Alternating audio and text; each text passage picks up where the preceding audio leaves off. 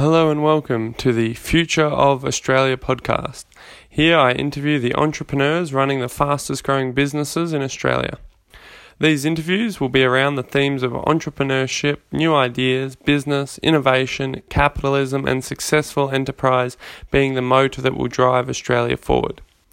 I will be telling the stories of the people who are making it possible, and as they grow and strive further, will become a bigger and bigger part of Australia's future.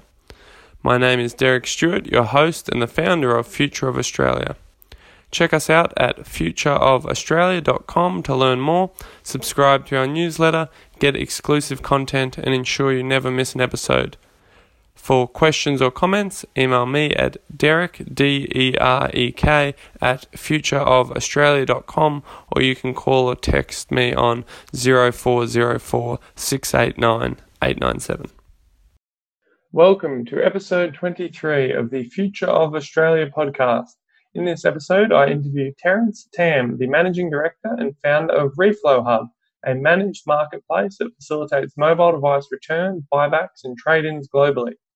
We discuss how they grew 1,247% last financial year to do 60 plus million in annual revenue to become the second fastest growing new business in Australia despite not being a product or even industry most people have heard of.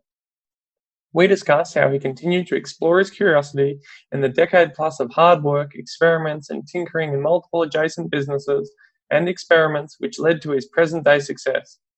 From securing a banking job at 18 years old as the bank's youngest Asia Pacific hire to becoming disillusioned with the corporate banking world after the global financial crisis and wanting more from life to leverage global macro business trends and technologies.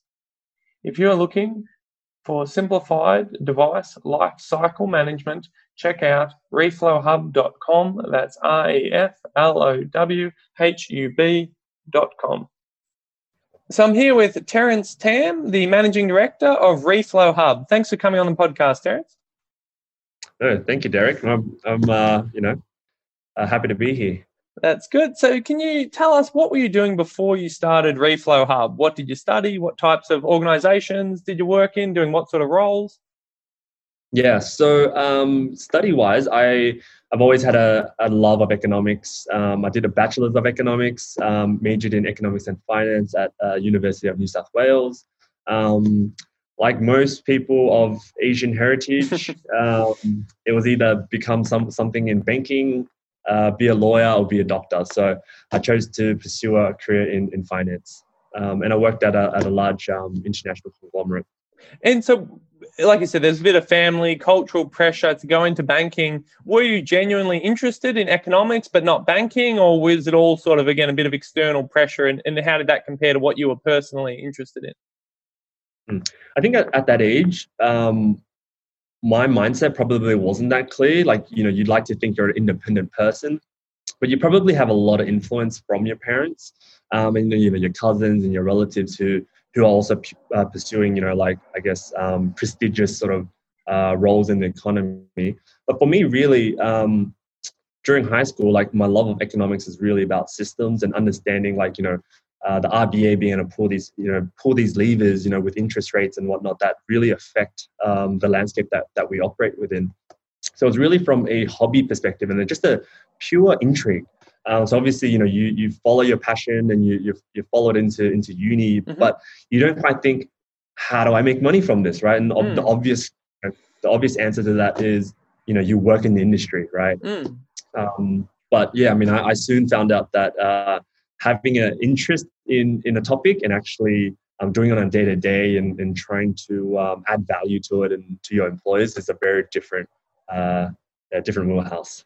Absolutely. And, and, so you mentioned sort of systems thinking. So a lot of people with that mindset, I find, go into engineering. Was that an interest at all, or was it really the the economic sort of, like you said, monetary, budgetary sort of levers that were most interesting to you?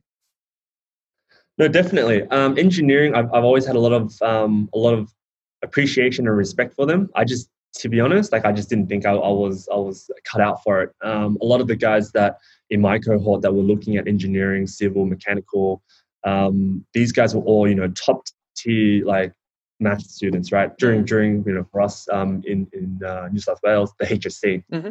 they were doing the top level maths.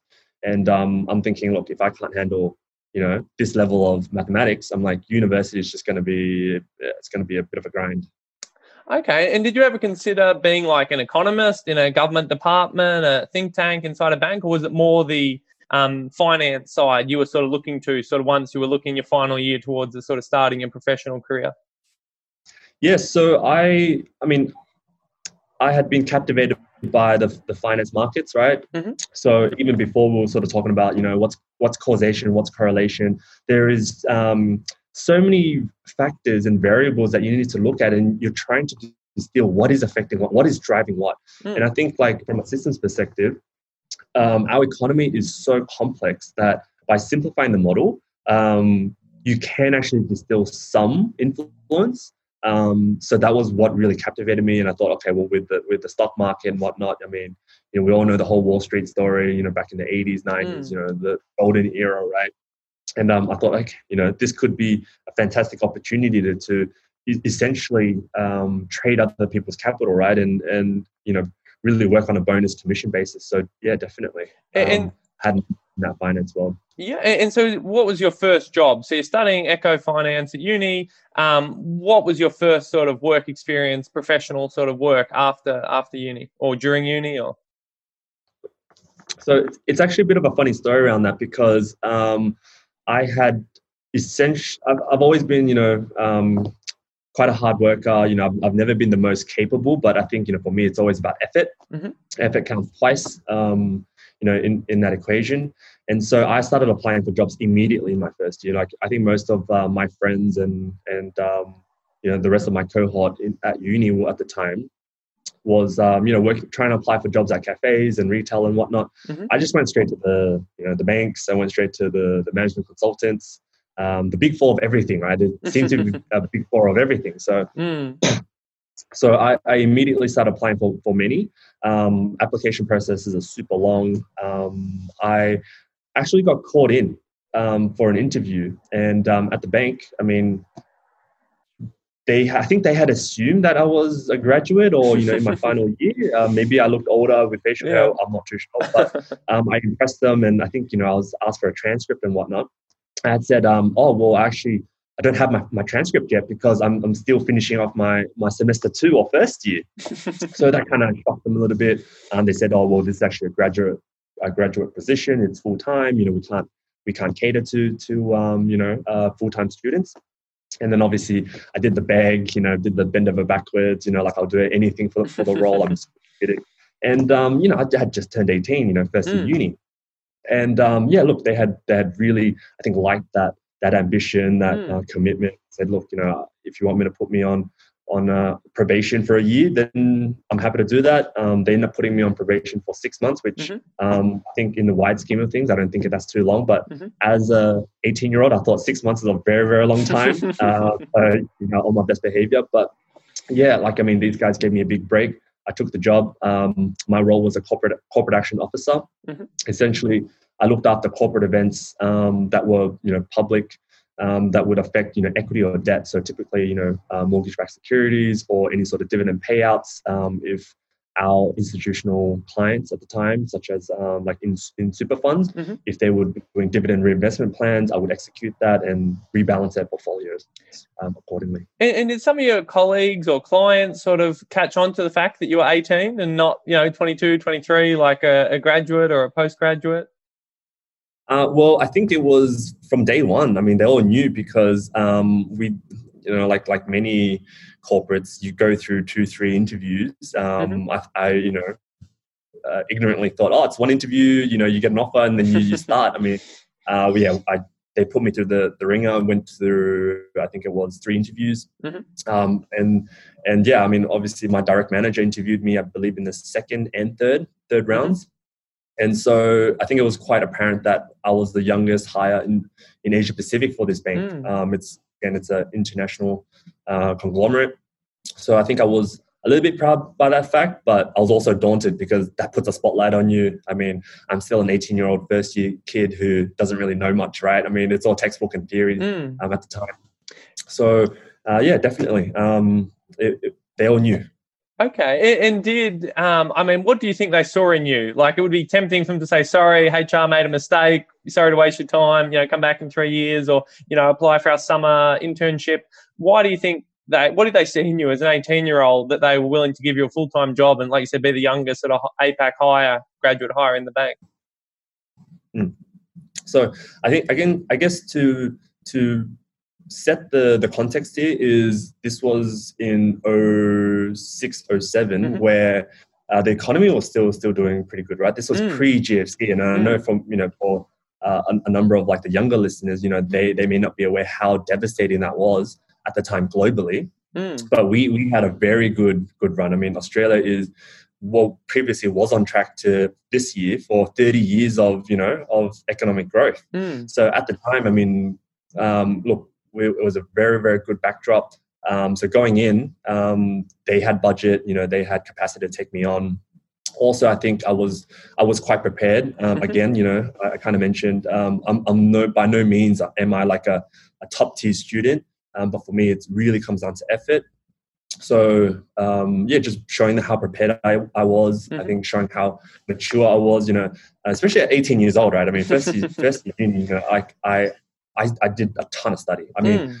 corporate actions is a very niche area. Um, so I think just showing that, hey, like, you know, as an 18 year old, 18 year old, I could be that prepared and that committed mm. and that mature.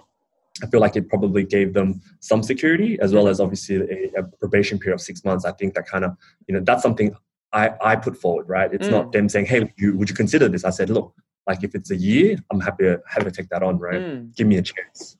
Yeah, and it's sort of fortuitous timing, right? Because if you had have actually waited until third year, fourth year, then you would have been right in the lull of the the 9, 10, 2010 sort of bottom of the market, right? So you kind of came at the end of the boom time. So your actual cohort, I'm sure a lot of your other peers who graduated and then applied, you know, two, three, four, five years later, would have kind of come entered a much different banking finance sort of world. That is a great point, Derek, because um, we all know first year of uni is almost a write off for most people mm. just because uh, 18 years old, driving a car, you know, red Ps, hanging out with your mates at Macca's, you know.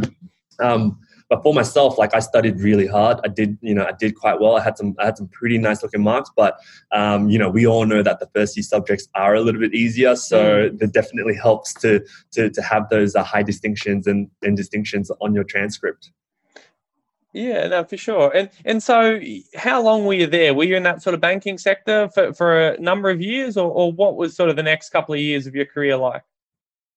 So the next couple of years um, was definitely a great time. I learned so much um, just working with people who are older than me, who, who um, you know, all, all, all, ranges and, and all diversity and, mm-hmm. background, mm-hmm. right?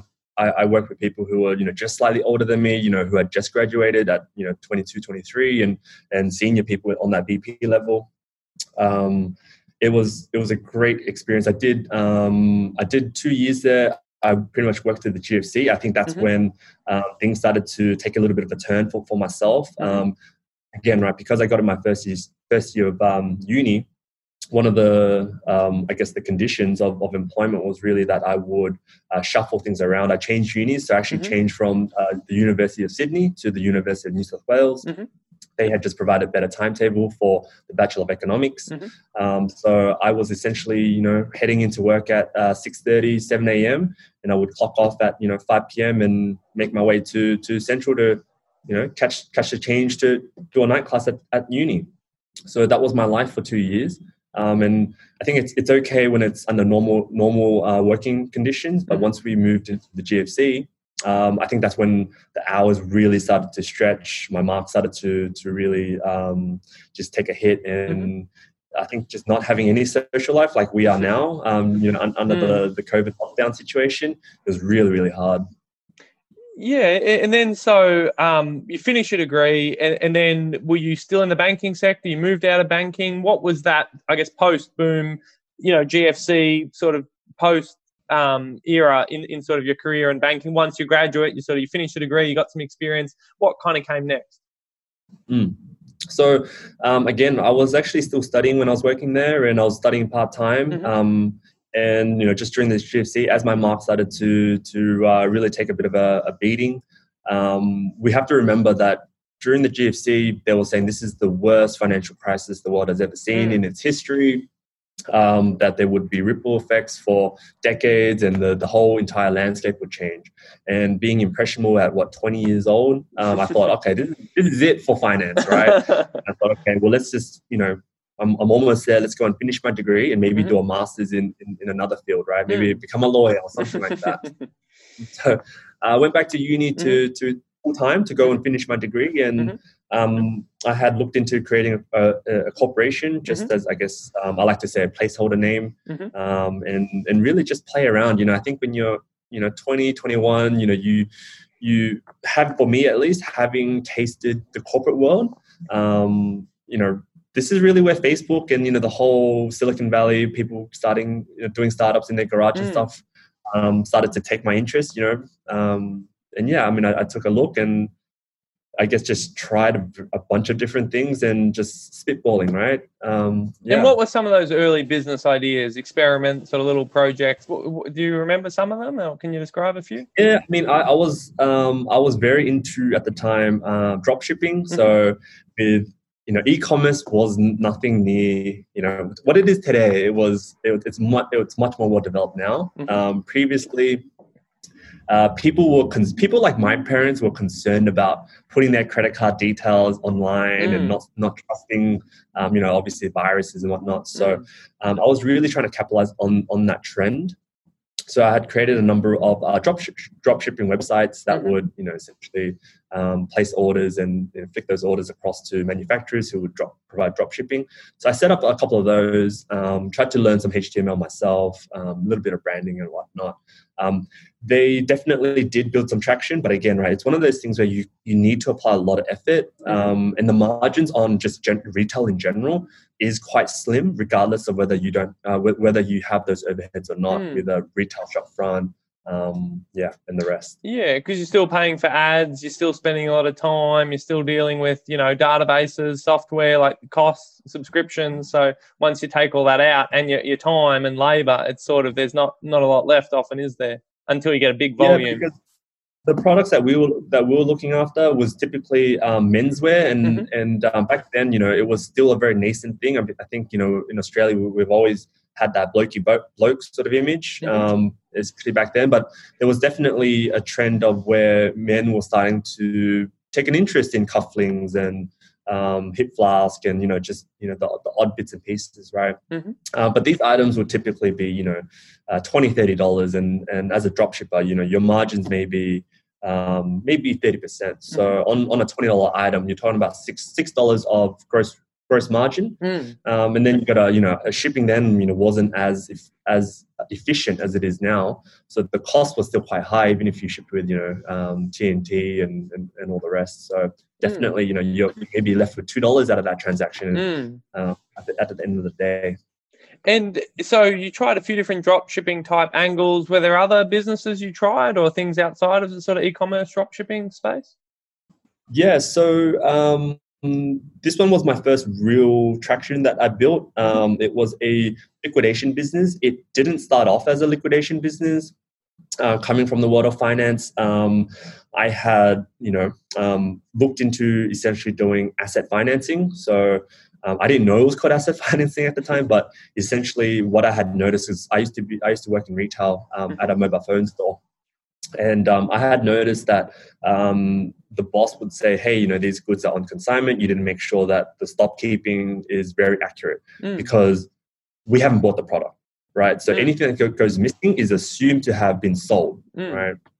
Um, so I think looking back, I had I had decided to approach some of these smaller, I guess, uh, mom and pop, you know, computer shops, which was you know um, quite prevalent at the time, mm-hmm. you know, and say, hey, you know, is there um, is there an opportunity here where I can help and put up some uh, capital for you to go purchase product? Because for them to go purchase product from their distributors, um, they would be able to um, get you know discounts mm. you know on wholesale volume, and um, some of them took me up on the offer. Um, little did I know that as as a small business owner, um, they may be holding on to that particular SKU or that particular product for uh, well beyond its its uh, useful lifespan. So mm. I never got the capital back on, on some of those SKUs.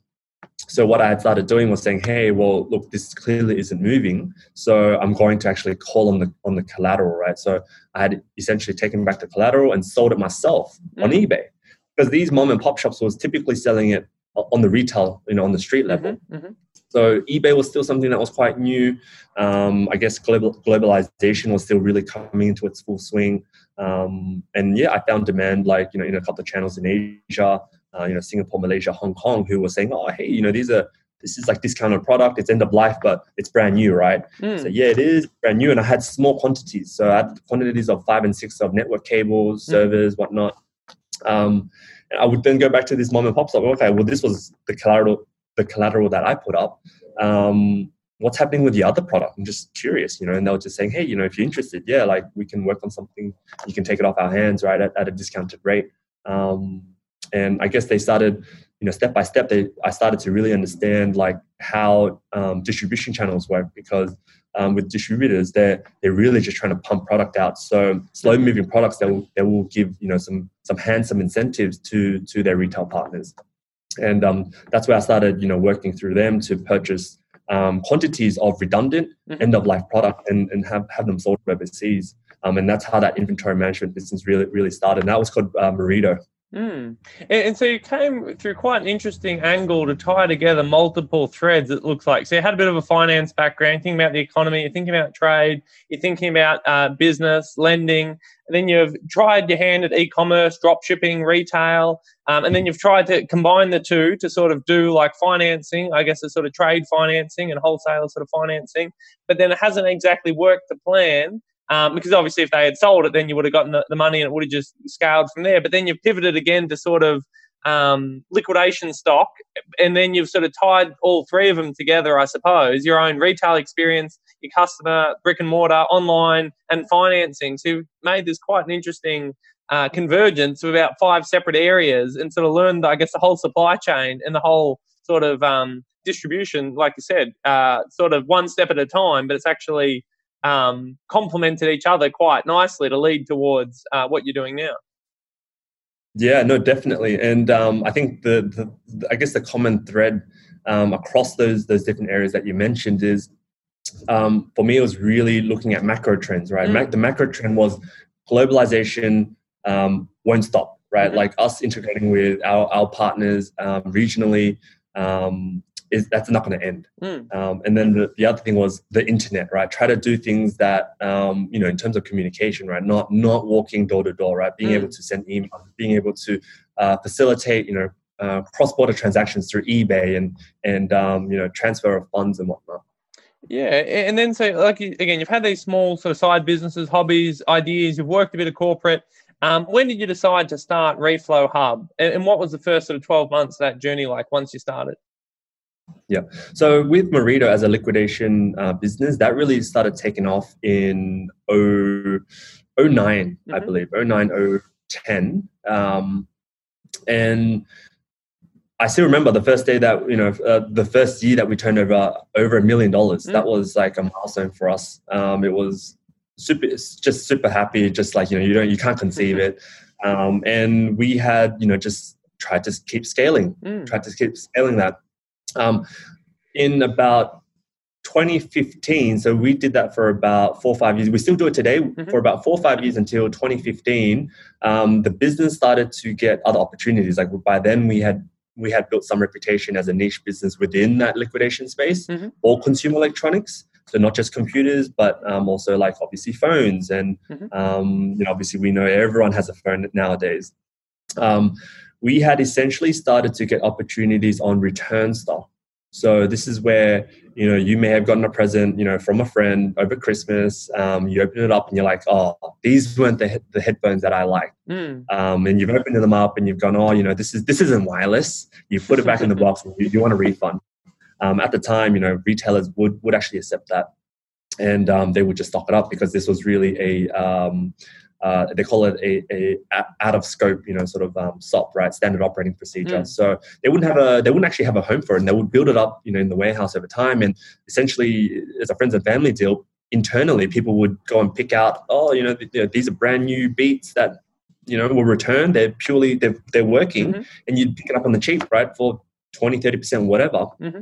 And um, being a liquidator, uh, being a liquidator of brand new product, I was saying, hey, Terence, um, you know, would you be interested in buying this product? I mean, it's virtually brand new, but the boxes, you know, it's just been opened and, and whatnot.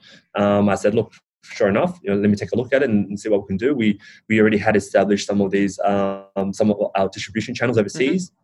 So who are more more price sensitive countries mm-hmm. like the Philippines and Indonesia, mm-hmm. they still want branded product. They still want Apple. They still want Samsung. They still want Beats, um, and they weren't too fussy with you know oh the box has a bit of a crumple or mm. um, you know like you know the the um, the box has been open or something like mm-hmm. that. So so as that um, i guess that category and that side of the business really grew from 2015 16 and 17 um, we said you know what we should we should probably take a deeper look into this.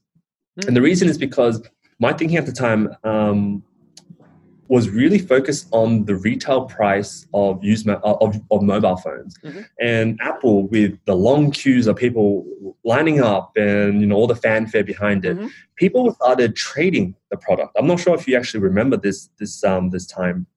Um, people would line up they would buy more than two and they would then quickly flip it on ebay or flip it on um, gumtree yeah I, like I do remember that and they would sort of yeah for huge prices because people would not want to line up for four days, but they want to be the first one to say they have it. But they'll pay, yeah, yeah, maybe five or ten times what the actual cost was. But they save the four days in the cold outside the Apple store. Yeah, I remember that. Definitely. And we, we saw that from that point onwards with that much hype and that much exclusivity with Apple mm. specifically, um, they started to increase their, their prices for their mobile phones. And mm-hmm. sure enough, today, to, to buy, you know, a, a top end iPhone, you're probably looking at like $2,000, mm. right? And that's, that's that's not small change anymore. um, you know, little Johnny definitely isn't getting a getting a brand new iPhone mm. under, un, under, the tree. You know, mm. uh, this Christmas. so, um, but because we saw this trend, right, um, this multi-year trend of the average selling price of mobile devices across the board, including Samsung, increase, um, we said surely there is residual value here, right? Mm-hmm. Um, all you have to do is look at the secondhand market mm-hmm. for used cars mm. to know that if the value of the item is large enough, there will be some residual value.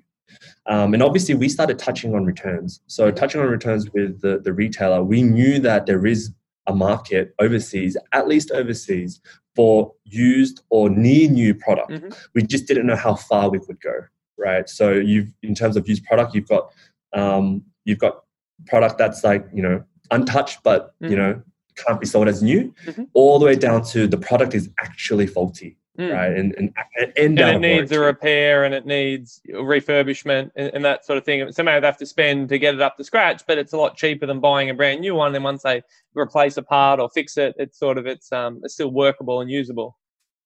Yeah, definitely. So we expanded beyond the retailer, you know, like your your your big box retailer, mm-hmm. um, and we started to look for the in the obvious places, which is the uh, the mobile phone carriers, right? Mm-hmm. Your Vodafone, Optus, Telstra of the world. Mm-hmm. Um, and that's where we started to have some serious conversation to have a look at uh, what they actually had on their balance sheet um, and provide some host, you know, provide some uh, consolidated offers to, to take that off um, off their balance sheet and out of their warehouses because um, you know warehouse space it costs money it costs money for people to to any motion in a warehouse so mm. uh, they were quite happy for us to to go and, and help them um, at that point in time uh, get rid of rubbish right? What, that's, what that's were they, they doing before you were there? How would they d- get rid of process sell liquidate those surplus? What were the telcos doing prior to you? How were they solving that problem? So even to this day some of them still run the same process. It's called a tender process. Mm-hmm essentially they would aggregate um, volume of this and then periodically sell it off. Mm-hmm. Um, it is a little bit different today, just because um, I think it's it's no surprise that with the average selling price being so high, there is a market for this. Mm-hmm. Um, and so, but back then they would just periodically, you know, I guess um, uh, auction it off mm-hmm. for recycle for, for recycling, and people would harvest for the parts, you know, the mm. plastic and the bits of gold in it and whatnot. Mm-hmm. Yeah, uh, but now it's definitely more about uh, rather than recycling, it's more about repair, right? So as you as you uh, mentioned before, it's about oh, okay, look, simply changing the battery, mm-hmm. and then it'll be working, right? And that just unlocks some value out of it. Yeah. Yeah, and so once you was it a sudden uptick in growth once you really kind of again you played around with different things from trade to commerce to distribution. It sounds like you're sort of iterating quite a bit. You're getting feedback. was it slow and sort of steady growth, or was it sort of up and down, and then sort of in the last year or two it really um, rocketed up?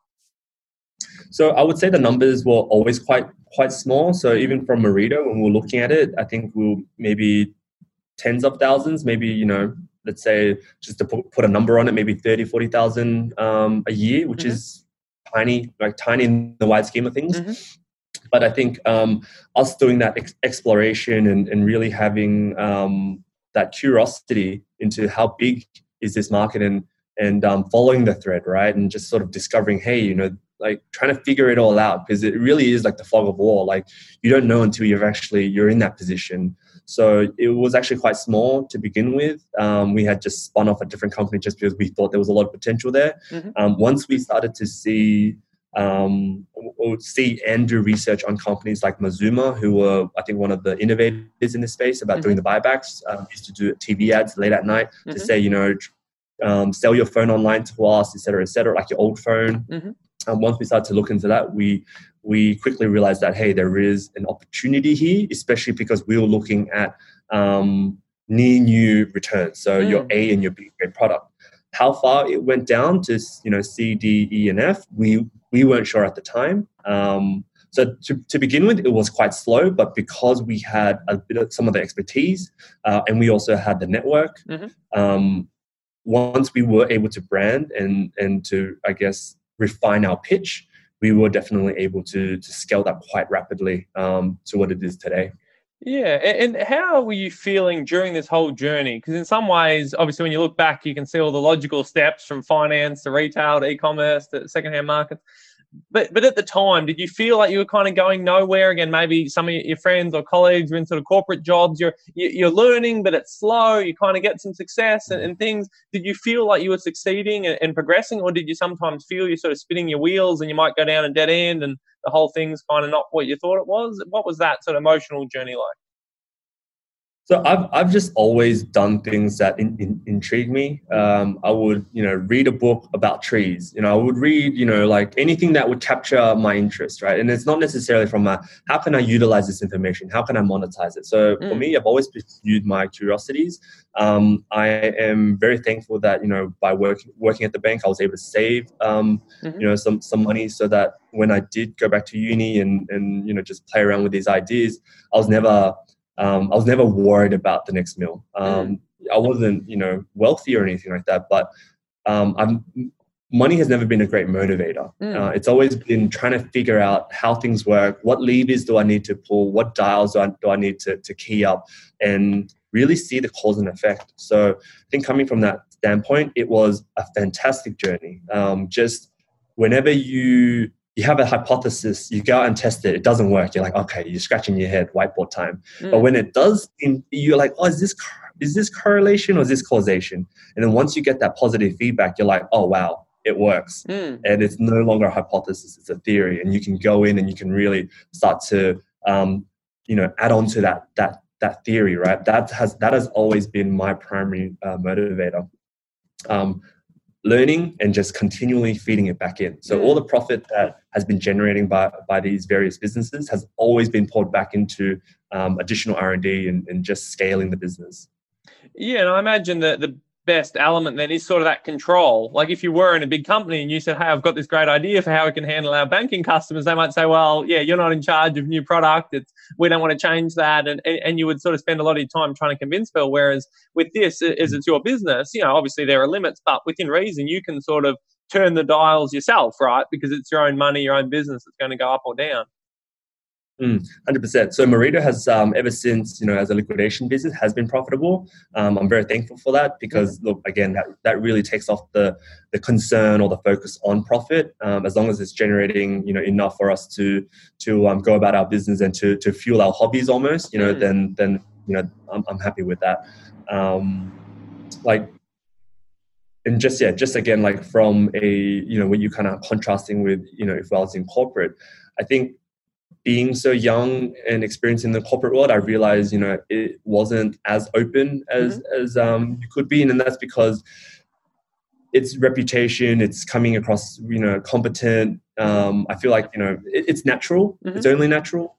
Uh, but I think that's just one thing about you know really just really enjoying about being your own business um, being a business owner is mm. just being able to say i don't know right i don't have the answers like you know not necessarily from a cop out perspective um, but just really say hey you know we don't know today let's go and figure this out right let's mm. let's let's put down our ego and put down our our, our, guard and just say hey let's try to figure this out like you know almost like a classroom right like mm. you know have, having that childlike mind yeah, and obviously it's worked well because um, uh, your company grew 1,247% last financial year and has done 60 million in annual turnover, making you the second fastest growing new business um, in Australia, which is obviously a fantastic accomplishment. Like you mentioned, really kind of hitting your stride after a lot of tinkering. And what was that like to do that, you know, literally 10xing, 12xing um, growth in 12 months and, and, rocketing to the number two spot on the list? How, what was the, the good and the bad of that sort of um, rapid acceleration and growth?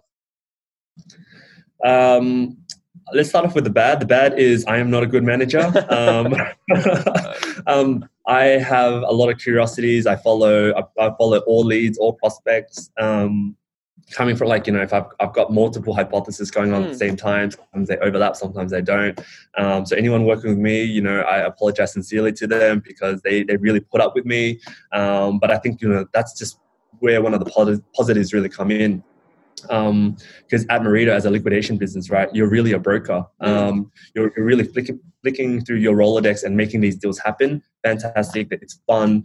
Um, it's challenging a lot of spreadsheet work a lot of pricing work. But like with with Reflow Hub as a marketplace um, you know i'm out of my depth. I'm not a developer. I'm not a coder. Mm. i'm not a product manager. I'm not an operational specialist. Um, so bringing these people in who, who can really perform you know in their respective fields um, number one i think opens my eyes to um, the appreciation to be a specialist because mm-hmm. I, I, believe I'm quite a generalist myself. Mm-hmm. Um, and also just building a team, like building a, a team that um, is hard. I think that's good and bad because you, you, I think you become more attuned to the people side of things and going, hey, it's not purely mechanical and robotic like a system. Mm-hmm. There's actually quite a lot of um, just dynamic, you know, social elements that hey, do they jibe well? Do they communicate on the same level? Um, you know, who's who's a morning person, who's an afternoon person? I, figuring all that out is is has been really really fun um, because when you get on a roll, it's you know it, it's fantastic. Um, yeah.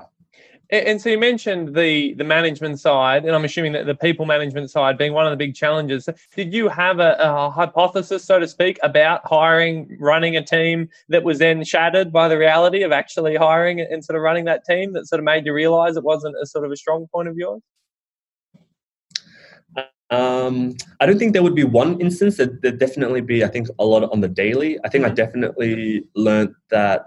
Um, I think I've never been that sort of person to uh, to begin with, but I think I definitely learned that being a manager is hard work um, because you're not doing the work. So for you to really go and encourage your team to try to reach this big audacious goal, uh, it can be a bit daunting because it, it, feels like you're you're prodding them. Mm. Um, but I think that's where I, I learned that hey, you know, like giving them the the tools and the environment to really go and experiment and not having double standards. So if they're allowing them to say, I don't know, like, mm-hmm. you know, um, is really liberating. So um, in terms of finding out when I wasn't a good manager, I think pretty early on when we would flip through four or five different, you know, software tools um, from Trello, you know, uh, we, we finally settled on, on Airtable to, to mm-hmm. manage our work. But um, the workflows would change, um, and and partly to do with just the the rapid growth we've experienced. Mm. Like it just smashes through all your workflows, right? Mm. Um, from something that is, for example, manual to begin with, that is that is capable to be done ad hoc, um, to saying, hey, we need to have a semi or fully automated solution for that specific workflow. Um, it's just a part. It's it's you know it's a part of the process of building a startup and and just getting that positive feedback and learning from it.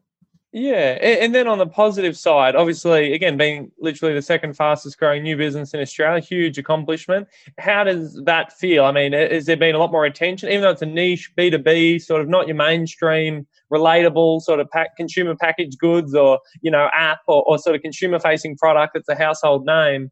Um, has that sort of changed? I mean, your business, hiring people, promoting clients, um, other aspects by getting that recognition publicly of how successful and how quickly you've grown?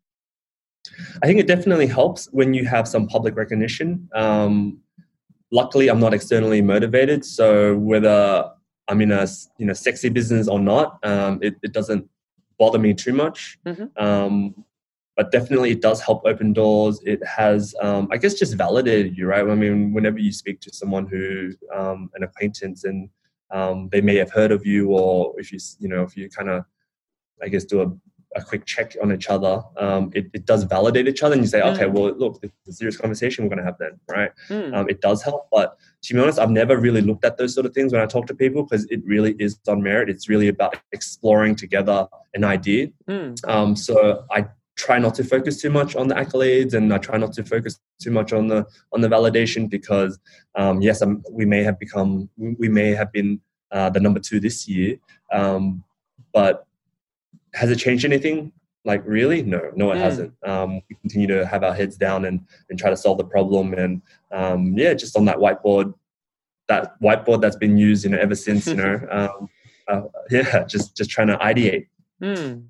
And so, zooming out a little bit, we've talked a bit about macro trends and the bigger picture. What do you see entrepreneurs, entrepreneurship in Australia doing well versus other countries? And, and where do you see perhaps room for improvement or missed opportunities or extra room to grow? I think there's. Um, I think I'll start with the good first. Mm-hmm. Is globalization, the internet, I guess, the acceptance of entrepreneurship and startups as a legitimate. I wouldn't say career path, but mm-hmm. as a legitimate option for young people mm-hmm. is mm-hmm. great. Um, I don't think you would be able to imagine that 30, 40 years ago. I mean, you would be crazy. Um, but it seems like a fashionable thing to do nowadays. Um, mm-hmm. I guess that's on the, the big spectrum. Um, but I guess even on a on a daily sort of more side hustle, right? I think it's fantastic to be able, maybe not in this current um, environment, you know, with the health health crisis going on, but I think just being able to just you know potentially drop ship or to potentially have your own YouTube channel, your own podcast, you know, um, you know, just to really be able to pursue interest, right? Like mm. the, monet- the monetization will come um, if there's product market fit, mm. right? Um, but I think it's really allowed people to to go and um, to just go in and experiment and, and, to pursue their hobbies. From a development standpoint, um, I think there's not enough people pursuing at the moment. Um, like in terms of uh, yeah, I, I still am not entirely sure about this. I feel like it, it's a cultural. It's sorry, not it's a generational thing mm. where a lot of the the up and comers, um, you know, coming out of high school and uni, they've just they were born with a mobile phone in their hand. They were born with a laptop, mm. and they were born with Netflix and on-demand mm. everything, um, with Tinder and Bumble and all the mm-hmm, rest, mm-hmm. right? And it, it does change their consumption uh, and their trends. So I think just sort of looking at looking at it from a generational point of view, I feel like um, it may be quite difficult for this generation to really see the potential of the tools that they have um, to be a creator, and not just a consumer. And do you think, I mean, part of that is maybe people aren't motivated to put in the long term, like in for yourself, literally a, a, decade plus of tinkering, experience, hustles, sort of ups and downs, experimenting. Um, do you think part of that people that grow up sort of now, maybe someone who's sort of 16 or 18 now or even younger, they're so used to everything working straight away as a consumer versus creating something and the effort that goes into understanding well what was it like manually who are people a bit older who remember the pre you know uber taxi experience the pre you know app dating experience the pre you know xyz experience. Um you know people remember renting vhs tapes and driving there and not clicking a button. Is that part of you think as well i guess delayed gratification side of things? Yeah no um definitely. I think with with the generation today, um, everything's at their fingertips, mm. and it feels a little bit like magic, right? Um, and I think when you when if you haven't had the opportunities to um, apply yourself and invest and to realize, hey, it's not that easy. Mm. you know, like with with with Tinder, that's really changed. Like even how how they approach relationships. Mm. it's it's just changed the entire dynamics. I think so.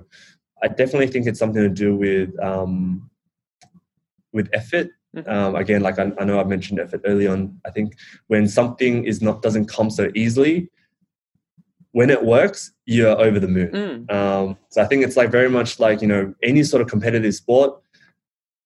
It's not good enough to just win it or be good at it. You know, you want to compete against another team that wants it just as bad, Mm. and that just makes winning a trophy or winning the game just that much sweeter. So I think it's that competition and and you having to take a chance at not actually being able to to get what you want Mm. is where the reward is. Hmm. No, that's a really good point.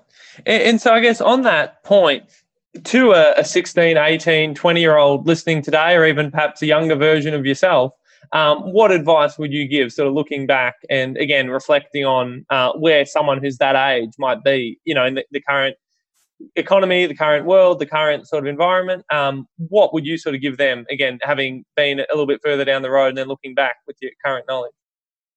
Yeah, um, so I would definitely say read more. Um, you know, like we have just so many different mediums now to consume. Podcast being one of them, it's Mhm. still fantastic. Um, but I think it's still passive, right? You're still Mm. listening or you're watching, uh, like YouTube, for Mhm. example. But like I think with reading, it, it like you can't read when you're tired because nothing sticks. Mm. So again, it's that that sort of effort, right? Like when you apply yourself to it, um, whatever required that investment of your effort or your time um, or, or money, Mhm. um, you really try to get a return out of it. So definitely read more broadly. Um, I think read more curious, like just be more curious, right? Mm. And, and not necessarily coming at an angle and oh, how can I monetize that? Because very much like what you said earlier um, during this episode is um, my success today has been a confluence of things. And Mm. if I wasn't curious, I wouldn't have taken steps that were unnecessary. I wouldn't have, you know, I wouldn't have been so blasé about, you know, just learning as much as I could. It Mm. would be, okay, well, what is the ROI of, of this step and, and just doing comparisons. Um, so yeah, definitely like, you know, read more and just be more curious. Um, I'd say, yeah, have a bias towards action, right? Just do things. So I think by, by just you know, action just breeds action, and that's Mhm. momentum, and I, that's where like you know feedback cycles come in. So I, I definitely recommend those those two things. And I think just lastly, like um, I think now that the society is way more open to you know depression and, and just like you know a lot of the, the mental issues that Mhm, you know uh, that is prevalent. Um, I think it's just fantastic to be able to be more introspective, not just alone, but also together, and, and Mm. just to be able to discuss this, right? So things like mindfulness, meditation, Mhm. um, and, and things like yoga, right? Just to really be able to uh, connect with yourself and just be be self aware Mm. um, and, and connected with others. Yeah, so it's sort of like read to expose yourself, like you're saying, to different hypotheses, ideas, explore things you're curious about, but then don't stay in your head just with a bunch of ideas. Go and test them in, in the real world, in the marketplace, to actually validate or null the, the different ideas because you'll learn either way. And then, sort of like you said, do the next action, the next idea, while also maintaining your sort of mental, physical health to, you know, obviously not not implode while you're you're doing the other two pieces. Um, no, re- really good, really good perspective, I think. Um, and, and then, so we've talked about macro trends, we've talked about uh, adjusting, we've talked about obviously all, all the different sort of simultaneous and consecutive experiments you've run across different businesses. What does the next five to 10 years look like for Reflow Hub at, a high level vision, at a particular goal, ambition, uh, direction? Where do you sort of see the future and, and the trends and, and, you know, where you want to take the business?